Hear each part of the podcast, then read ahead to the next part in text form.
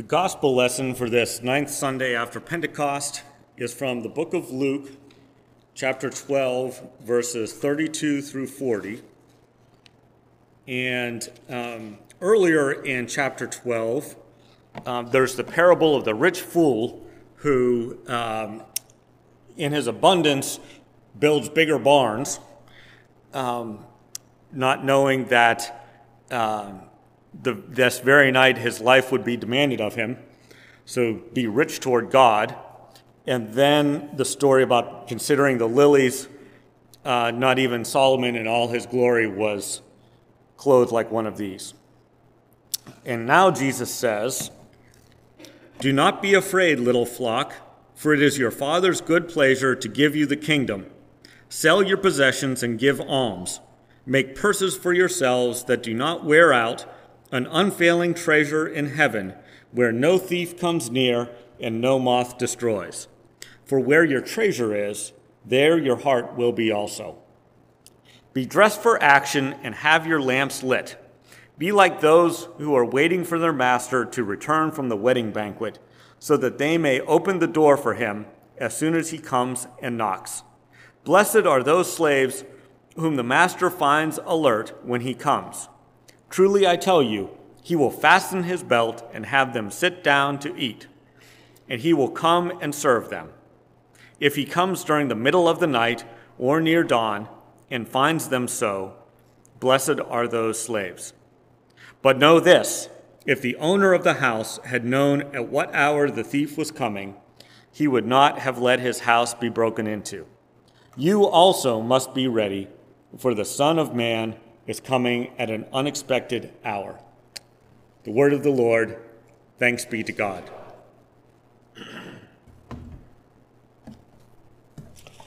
So I'd like to open my sermon with a reading from the book of Daniel, chapter seven, verse thirteen. "In my vision at night I looked, and there before me was one like a son of man, coming with the clouds of heaven. He approached the Ancient of Days and was led into his presence." Throughout the Gospels, Jesus referred to himself as the Son of Man, which is a reference to this glorious vision of a Messiah coming on clouds of glory. This is usually what people imagine when they think about the second coming of Christ. But now let me give you a condensed version of uh, Matthew twenty-five, a section, section of Matthew twenty-five. "When the Son of Man comes in his glory and all the angels with him, then he will sit on the throne of his glory.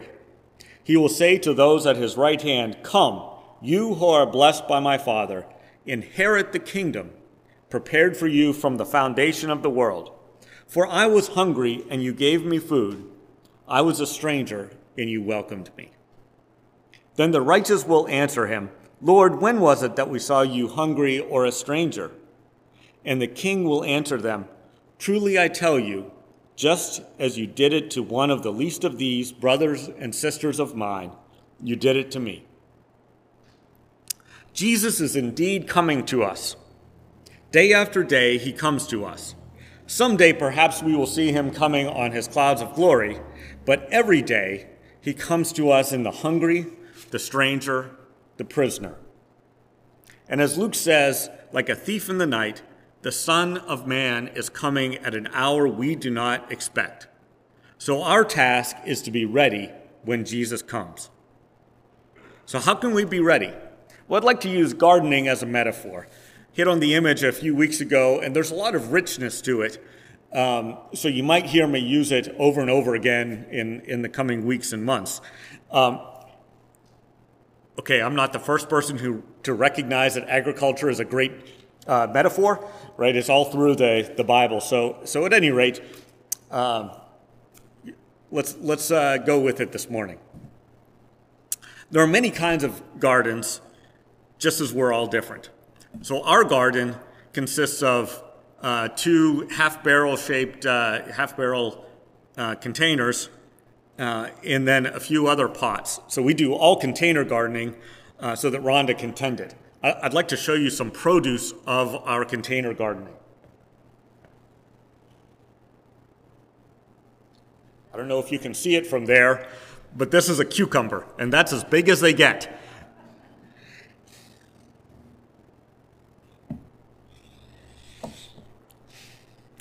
Her parents' garden, on the other hand, up in Illinois, is something else entirely. They have something like a quarter acre, uh, and it's that good Illinois soil. And they've got rows of tomatoes and peppers and peas and beans and corn and cantaloupe and watermelons and strawberries and asparagus and I'm sure other things I can't remember. So whatever garden image you have in your mind, it's fine for this morning, but I'm thinking something more like my in-laws' garden with that, that diversity of plants. They also have an orchard that they're trying to get going. Gardens have different plants for different seasons. Most are annuals, meaning that you have to plant them again and again every year.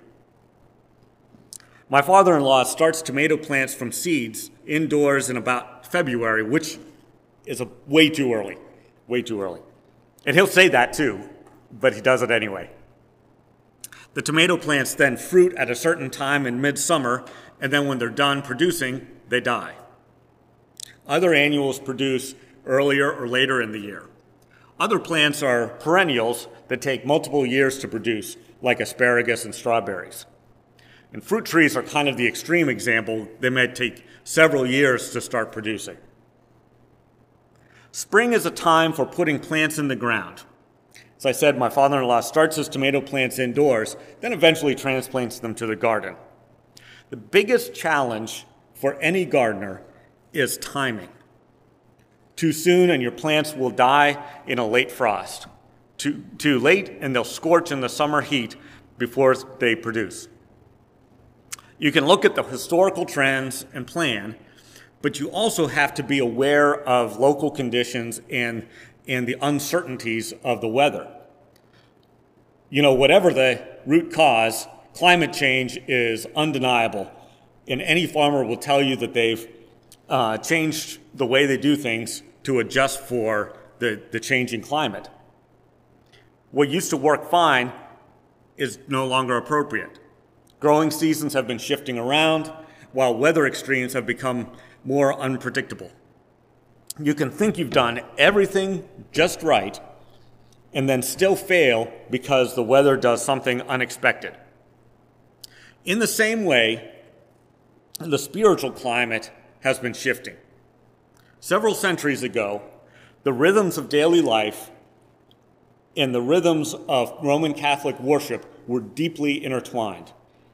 These days, the spiritual and secular spheres are almost entirely separate. That forces each person to figure out how best to plant their spiritual garden by seeking spiritual and religious experiences and organizations. And in turn, each of those organizations, each church, needs to continually reinvent themselves and reinvent how they'll respond to the different forces acting on their parishioners' lives. Things that were once taken for granted, like people having Sunday set aside for worship, are simply untrue today. The climate is changing, but people still need the fruits of the Spirit, so God is still at work. Timing. What's the right time to plant something new in your spiritual garden? Only you can decide. I mean, you can look at the trends, but in the end, each person's spiritual life is their own. For example, many people turn to God in times of crisis, and that is totally appropriate and, and, and wonderful, because God comes near to the brokenhearted. When we're suffering, often we're more open to God. We become more fertile soil. But in my case, I joined the church in two thousand eight and, and really invested in it, and then in twenty twelve, had a crisis. I needed those deep roots grown during the, the springtime of my spiritual life in order to weather the storms that came later on. As another example, I just started a new position on campus as a department chair, so this is probably not the time to also add a new spiritual practice to my life. Instead, it's a time to continue the practice that are most helpful in growing my relationship with God. Which brings us to summertime in the garden. In the spring, the gardener prepares the soil, plants the plants. In the summer, the garden needs continual attention, weeding, watering, fertilizing, thinning, and pruning.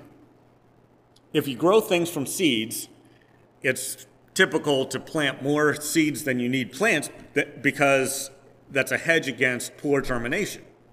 But it's it's critical to remove the extra plants so that the few plants you retain have the, the space and the resources to thrive.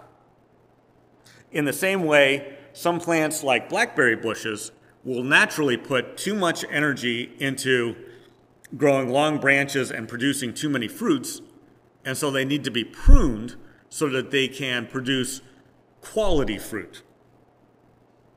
Weeding is essential as well to make sure that the good plants have sufficient space and resources to grow. And then if all goes well, you'll be able to harvest from your garden throughout the summer. So this is about the time of year when I ask, why are we doing all this? I mean, gardening is a lot of work. If I want a tomato, I can go to Walmart any day of the year and buy a tomato. Well, Rhonda is a tomato snob. She won't eat those Walmart tomatoes, those hothouse tomatoes, the hybrid tomatoes that are designed for size and appearance and their ability to be shipped around the country, rather than for quality and taste and firmness like we get out of the garden. And, I, and I'll admit that the, the tomatoes that she's able to grow, even in our containers, are superior to the ones at Walmart. And I think that's part of the answer to why we're here today. Yes, you can read books about God, and you can pray at home and so forth. But it's in our encounters with each other that we achieve deeper, more meaningful, mutually reinforcing relationships with God and with each other.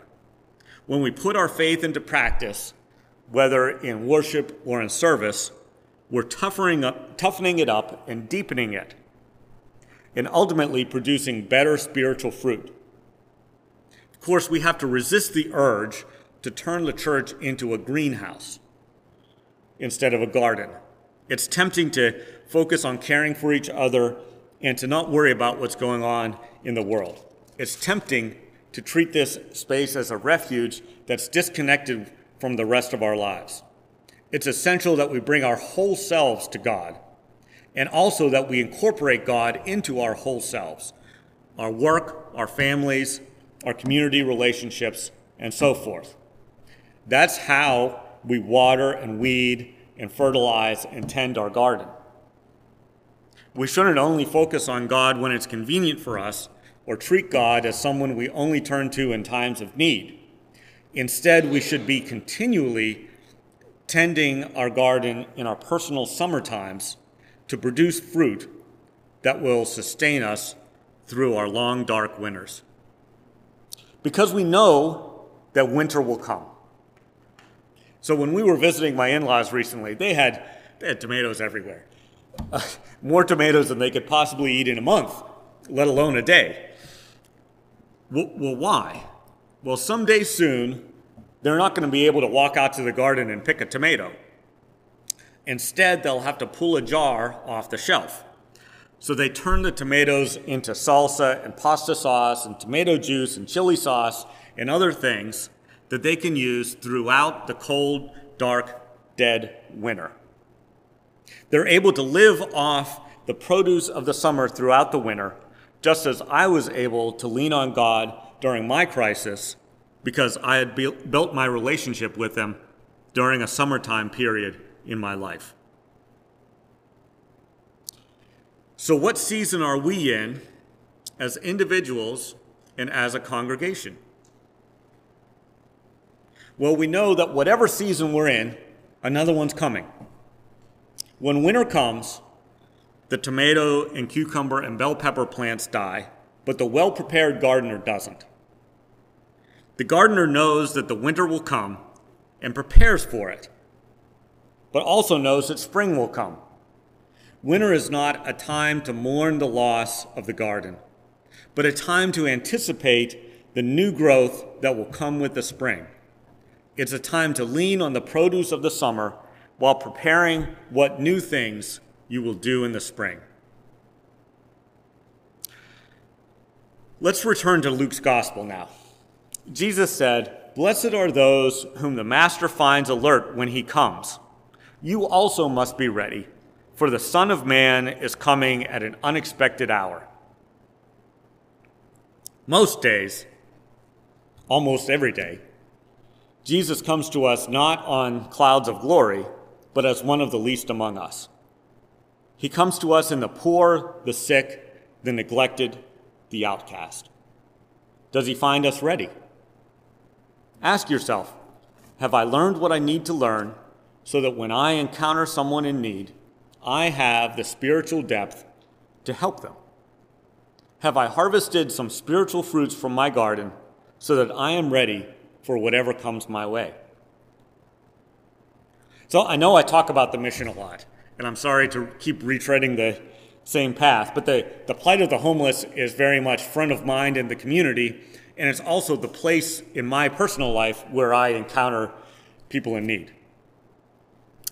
So part of the challenge of homelessness is that the actual problems people have are not the problems that we think they have. We might think that they're lazy or drug addicts or mentally ill.